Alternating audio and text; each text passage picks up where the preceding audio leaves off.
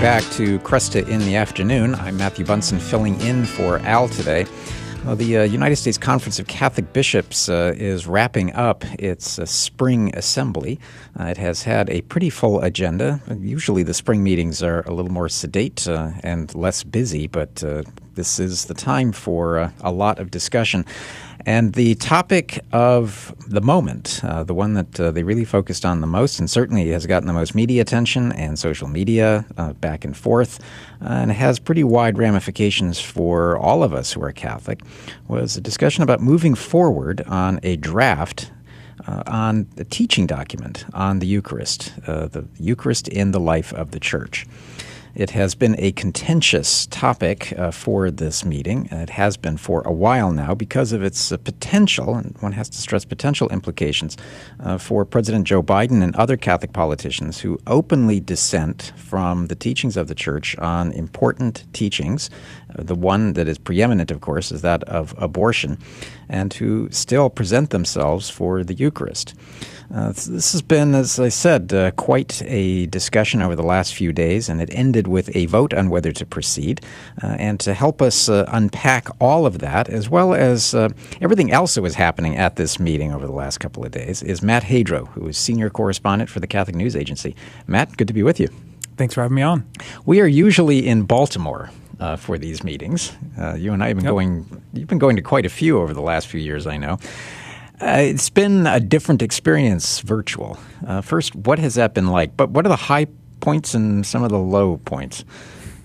Well, it's uh, yeah, it's it's very different from being in there uh, live in the room, um, and, and, we saw this at the uh, last meeting that they had in November. Uh, they had to be virtual as well for the pandemic. Um, so you, you, know, I, I, don't think this I don't think they're the type of audience that's going to be super tech savvy. And you know, we saw that uh, you know saw some saw some hiccups. I mean, by and large, obviously the uh, you know the conference you know ran things smoothly with the, the technology. But the you're right in that the the deliberation um, the deliberation is different uh, than um, you know than when they are in person. Mm-hmm. Um, I think they're planning to be back in person in November at the fall meeting, um, and so you know we'll see we'll see if that happens, and uh, that also uh, could be the time when if the Eucharistic document is uh, drafted, then it would be debated and amended and, and all that, and we right. would see perhaps much more extensive debate on that. Yeah, there was uh, an argument made uh, even before the start of the meeting, uh, and obviously it was an effort to derail any discussion really of this potential document. But the argument was made uh, just a couple of days. It seems like the bishops have been meeting for several weeks. It's actually only been since Wednesday, right? yeah. So, uh, right at the start, when they hadn't even approved the agenda, uh, the request was made to have like an unlimited amount of time uh, to discuss this document. Uh, mm-hmm. One bishop, I've forgotten which one, uh, described it as a kind of filibuster. But the, the motion was uh, presented by Bishop Rozanski. I, would I be wrong in, in saying that Archbishop Gomez as for those of us who followed it yesterday, certainly gave them enough time. Uh, was it three hours uh, of time for everyone to weigh in who wanted to? Yes, that was uh, at least for me unexpected. so that um, yes, because you know Archbishop Rozanski had introduced his motion to have unlimited debate. Both Archbishops uh, Naumann in Kansas City and Coakley, I believe, in Oklahoma City, referred to that as kind of a delaying tactic, a mm-hmm. filibuster, um, because again, you know, these their meeting, the public meetings are pretty limited. Uh, you know, it was supposed to be only a, uh, a, couple of hours each day, and if there were unlimited debate, you're you're talking about um, hundreds of you know hundreds of bishops having the opportunity to you know uh, having several minutes to, to yeah five something. minutes is a yeah. typical clock yeah um, but the the debate was extensive uh, it went much longer than uh, the proceedings on Thursday went much longer than planned they were mm-hmm. planned to end at four um, you know it went well past that and um, you know I, I think uh, dozens, uh, I, you know, I forget the exact number, but uh, certainly dozens of bishops, you know, had the opportunity to uh, to speak, and there was extensive debate about that. Yeah, and uh, so for those who may not remember, the the motion by Bishop Rozanski or Archbishop Rozanski uh, was defeated. Mm-hmm. Uh, it was a pretty surprisingly narrow defeat. It was like fifty nine percent opposition. So I want to be careful about getting into too many numbers because it's a flurry of math. But it did seem to me today that when the bishops finally had a chance to vote on whether to proceed with this document, uh, 168 to 55 with six abstentions. That's something of a supermajority, but it, it tells you something about what may have been transpiring over the last few days. What did you see in terms of the discussion among the bishops uh, that may have moved the needle in favor of this document? Well, I mean, again, the, the it's for me, it's a little hard to tell without an open vote. Um, you know, it's a since it's a closed ballot, we don't know who who voted for right. what. But it's certainly uh, the uh, to, to, me, it seemed surprising in that uh, there was again there was extensive debate about this on Thursday. It was for a bishops' conference. It was spirited. And um, you know there were many impassioned arguments being made on both sides, and uh, you know it's it seemed like it might be a narrower vote uh, than what it ended up being.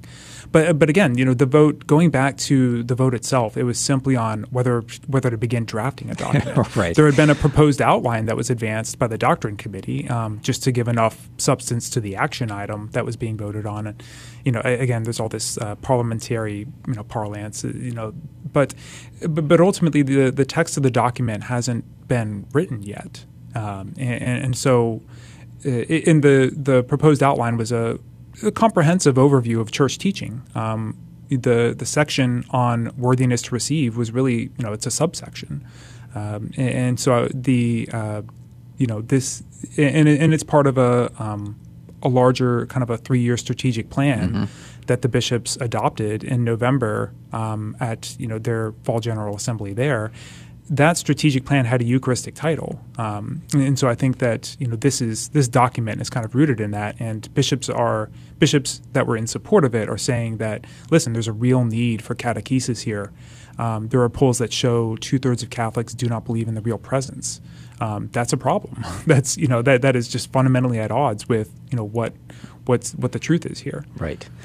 So Bishop Rhoades, uh, Bishop Kevin Rhoades of the Diocese of Fort Wayne South Bend, who is the chair of the doctrine committee, who now is going to have the task, uh, unpleasant and difficult as this might be, uh, to pull together uh, the, the, draft and to consult with the different committees uh, of the conference and experts and all of that.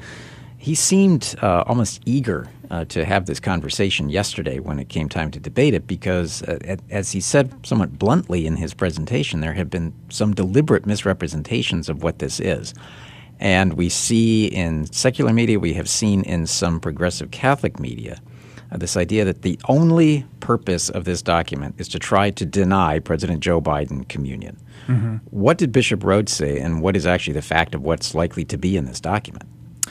Yeah, I mean, he you know he was addressing simply um, you know what what it's about. Um, that you know, listen, there's um, we have seen the polls again showing uh, a decline in the belief in the real presence. We're seeing polls of Catholics leaving the church. Then we had the pandemic when uh, the churches, you know, the churches were closed. Uh, the faithful were not, you know, were not going to mass.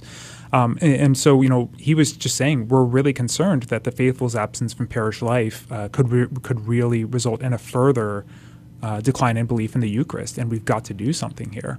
Um, and so he's saying, you know, the the document is addressed to all Catholics, uh, not just politicians. Uh, it does, I mean, according to the proposal, it does include a call for Catholics in public life to uphold the Church's teachings. But again, the, you know, it's addressed to all Catholics, and uh, bishops have been saying this for weeks that um, you know, when we talk about worthiness to receive communion, we're referring to everyone. Um, it's it's been the church's teaching since the very beginning that before anyone approaches the altar to be able to receive communion, they have to. I seem to remember something in St. Paul about that too. Yeah, That's right. Yeah. and the, and in, in, fairness also to the bishops, uh, we've had uh, the document in 2006, uh, "Happy Are Those Called to Your Supper," uh, where they actually addressed that very topic. Uh, so this isn't something new, but yeah. What I th- can we say that what is new is that uh, the obvious crisis uh, in belief in the real presence, but then we have the, the complication uh, that we can't really get around that Joe Biden is the second Catholic president of the United States who mm-hmm. openly dissents from the teachings of the church on very important teachings, including the preeminent one of abortion. Yeah, and, and you know the the teaching document was also called for, um, you know, for for those who uh, you know back at the fall meeting of the bishops, they created a special working group uh, to deal with uh, to deal with Biden because he's only the second Catholic president in U.S. history. Um, you know, it's really it's a historical phenomenon. And one of the recommendations of the working group was a teaching document on the Eucharist. Now, it's you know it was not as as Bishop Rhoades was explaining, not that they're trying to focus exclusively on one person, but simply that you're having you know, really the most notable American uh, out there who's a Catholic um, is professing something that is contrary to church teaching on a grave issue, um, on abortion, and on other issues as well. Yeah, I, I think his a new bishop in Wilmington is a Bishop Koenig or Bishop elect Koenig. Uh, used the comment that he's what the world's most famous parishioner. Yeah, I mean, it, it's it, you know, you, you, can't, they cannot get around that. You know, he's he's he's the most notable American out there, and he's a Catholic, and, and that he believes and, and professes these things, and that he's putting them into action and policy. Yeah, and so we also have a, a prominent political figure like Nancy Pelosi, uh, who has had a number of tangles uh, with uh, the, the, church, uh, very publicly dissenting again from the teachings of the church. So, is there uh, a sense of the bishops now going forward? Uh, that this document is going to happen. I mean, obviously, it's going to be drafted. But what are we to take away from the scale of the vote in favor of this document?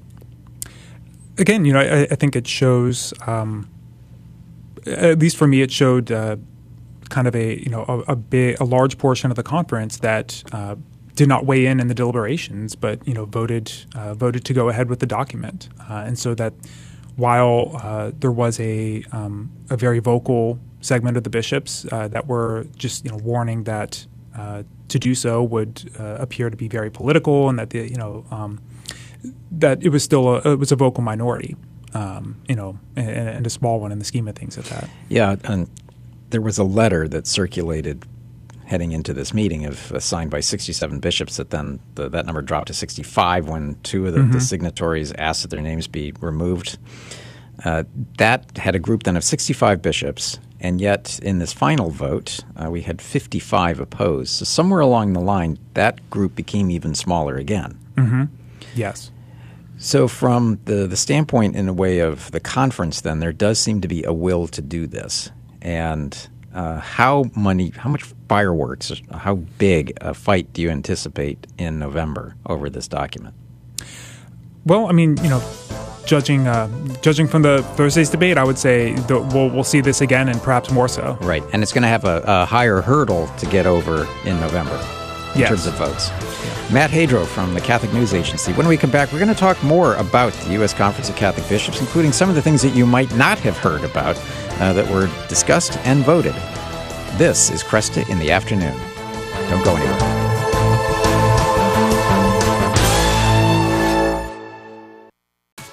This week at Ave Maria Radio.net's poll of the week, we want to know do you think the bishops will draft a document about Eucharistic coherence? Let us know now by going to Ave Maria Radio.net, scrolling down on the homepage, and clicking on Poll of the Week.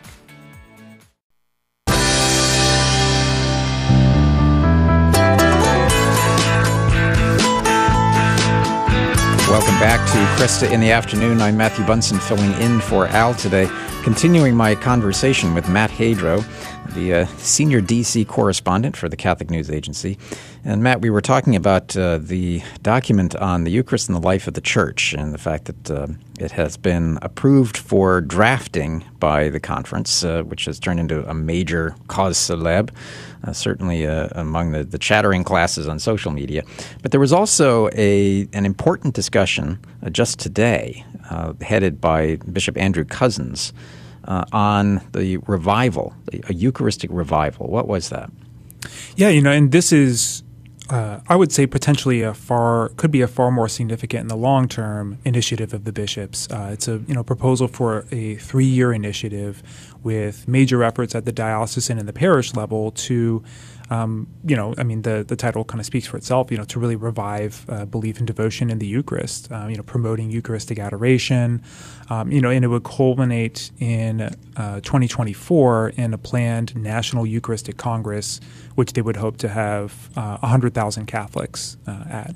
So it, it's really uh, it's really a major effort on um, you know on the big and the small levels here to uh, you know um, of the bishops on the Eucharist. And it does seem to uh, dovetail really well uh, with the document that's being proposed here on the Eucharist and the life of the Church. That on the one hand, here we'll have this teaching document uh, that everyone can turn to. Uh, and then we have the sort of a, a, plan for implementing and helping people to understand more fully the real presence and, and the Eucharist in our life. Yeah, and and again, going back to the teaching document itself, it's it's very comprehensive, and it includes a lot about you know again the the real presence of Christ in mm-hmm. the Eucharist, the need to recover Sunday as a holy day, um, the uh, you know just the the need to recover the sense of Mass and the Eucharist as a sacrifice. Um, uh, you know the importance of putting faith into action through the works of mercy.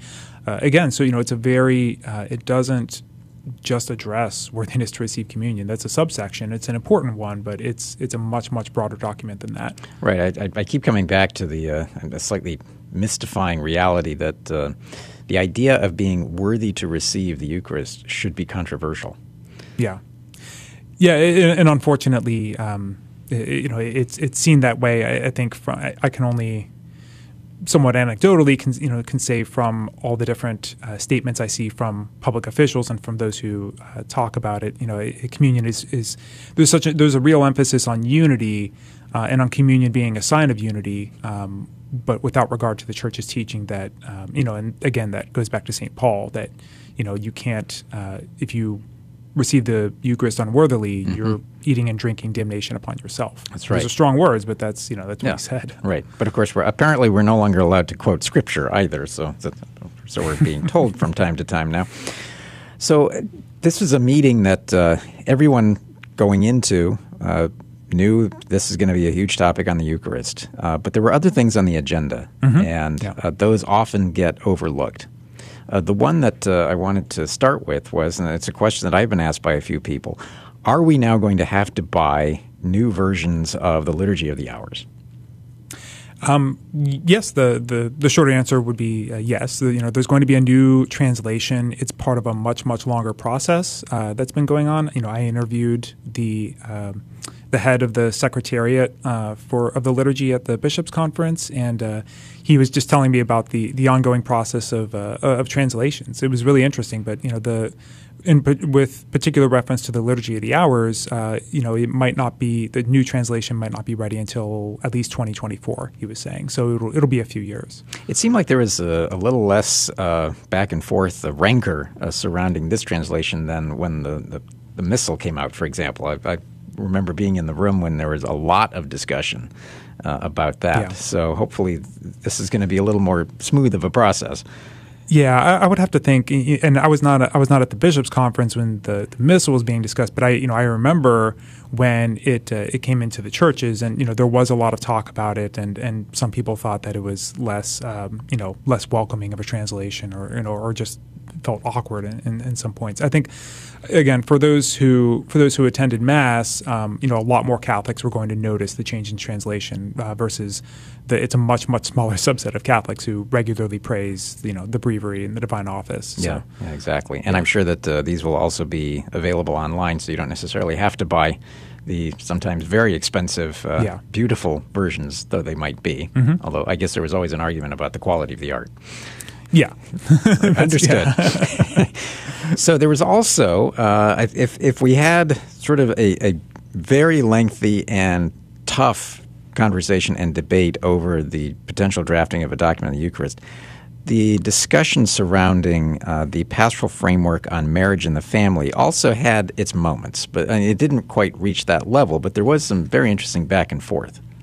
Yes, it was a very. Um, again, talking about the parliament, parliamentary procedure, it was a very technical, you know, parliamentary debate about uh, whether or not uh, certain footnotes, you know, were going to be included. It was a it's a pastoral statement on marriage ministry uh, that was being advanced by um, Archbishop Cordileone in San mm-hmm. Francisco, and you know, chair of the Marriage and Family Life uh, Committee at the Bishops' Conference, and and uh, the um, Cardinal Blasius Cupich of Chicago had uh, you know proposed some amendments. Uh, you know, he wanted uh, Amoris Laetitia, Chapter Eight, you know, to be cited uh, in one of the footnotes, and uh, that, in particular, the controversial footnotes from Amoris Laetitia. Yes. Right. Yes, yeah, and those those were ultimately uh, you know included, but again in the in the footnotes of the pastoral statement.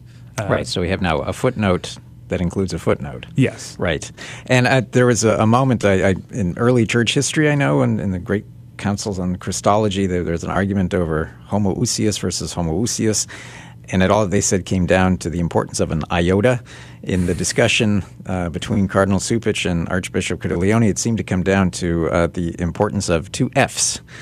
Yeah, that it, it was um, at least something I've never seen before in, in a um, in a footnote in a citation. But uh, I think it was meant to say that uh, Amoris Laetitia, paragraph 291, and the Fs were meant to say, um, you know, and the paragraphs beyond that were also meant to be cited in that section of the statement. Right. Now that uh, that draft uh, was approved itself, right? Uh, I think by a pretty significant 212 to 13 uh, with four abstentions. Mm-hmm. We always have those abstentions. Yeah. So it, it seems that whatever arguments uh, might have been circling that were, were remedied. But then we also have a national pastoral framework on youth and young adults, which also passed uh, pretty, I mean, very easily. Yeah. What were some of the, the elements of that uh, that are worth noting?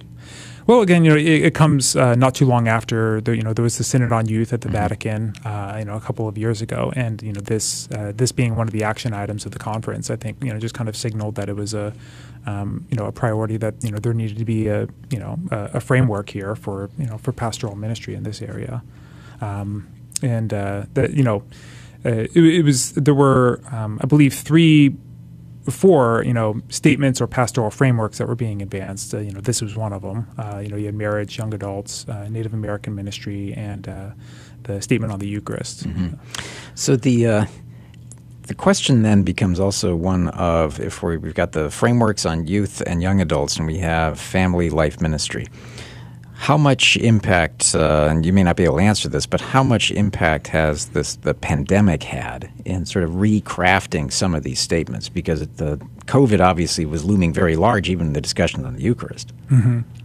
Yeah, I mean that that was that was probably the most uh, the most I heard talked about, you know, the influence of the pandemic on the Eucharist, mm-hmm. precisely because you know a lot of the faithful couldn't uh, couldn't go to church, couldn't go to mass, couldn't go to adoration.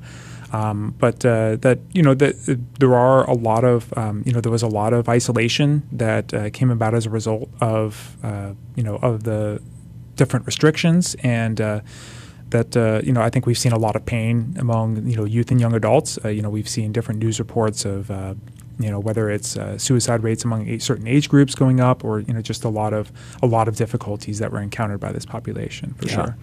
And the the discussion that uh, certainly caught my eye uh, on the agenda uh, was the one to authorize the development of a new formal statement and, quote, comprehensive vision for Native American mm-hmm. Alaskan Native ministry. I thought, which, which of course passed, I think, 223 to 6.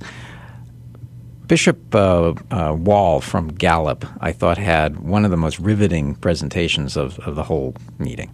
Yeah, and it was. Um, it was interesting remembering what he said. Now, this is during the Eucharistic debate, but he was saying, you know, i am from a very poor diocese, and you know, we need, um, you know, we rely on a lot of the resources of the conference here, um, and uh, you know, on the on the statement on Native American ministry, you know, he was saying that you know there is at present no guide for the Catholic Church in the U.S. in approaching understanding and promoting Native and Catholic Native mm-hmm. ministry. Uh, I mean, that, the last statement was what in 1977. Yes, yeah, you know, it was decades ago. Right. Uh, and so he was just really emphasizing the need for the need for a new statement here, a new framework here. Um, and you know, this is this comes from him, you know, meeting with uh, different, uh, you know, different Native Americans on this. Now, as often happens at these meetings um, potential causes of saints were discussed in advance. Now, the bishops obviously cannot weigh in on this in any formal sense, but there was what is called a canonical consultation on two causes for canonization. Who are the new potential saints that we're talking about? Yeah, so um, Father Joseph Lafleur and uh, Leonard uh, Leonard LaRue. Father Lafleur was from the Diocese of Lafayette, Louisiana, and uh, he was you know he was ordained a priest there in the 30s, and um, He was uh, in ministry as a military chaplain during World War II. He was a prisoner of war in a Japanese prison camp, and uh, the fellow prisoners, you know, testified to his bravery and his ministry to fellow prisoners. They, you know, they thought that you know he was responsible for I think around uh, 200 conversions in the prison camp and uh, you know he was ulti- he ultimately died tragically. He was on a, a prison ship that was torpedoed uh, by the U.S. Navy, but um, he uh, uh, you know he posthumously earned a, uh, a, Purple Heart because he was seen um, you know helping men out of the hole of the sinking ship. Uh, and Leonard LaRue was a merchant marine captain, um, and he was operating at the beginning of the Korean War um, he was credited with the rescue of around 14,000 refugees that were fleeing uh, the incoming Chinese, uh, you know, Chinese armies at the beginning of the Korean War.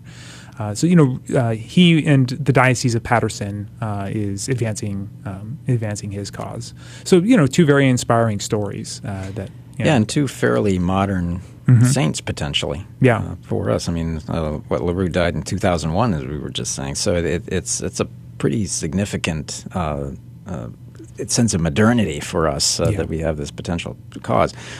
Obviously, uh, it's going to be up to the diocese now to move these forward, uh, but with this sort of support from the conference, it's always a good thing.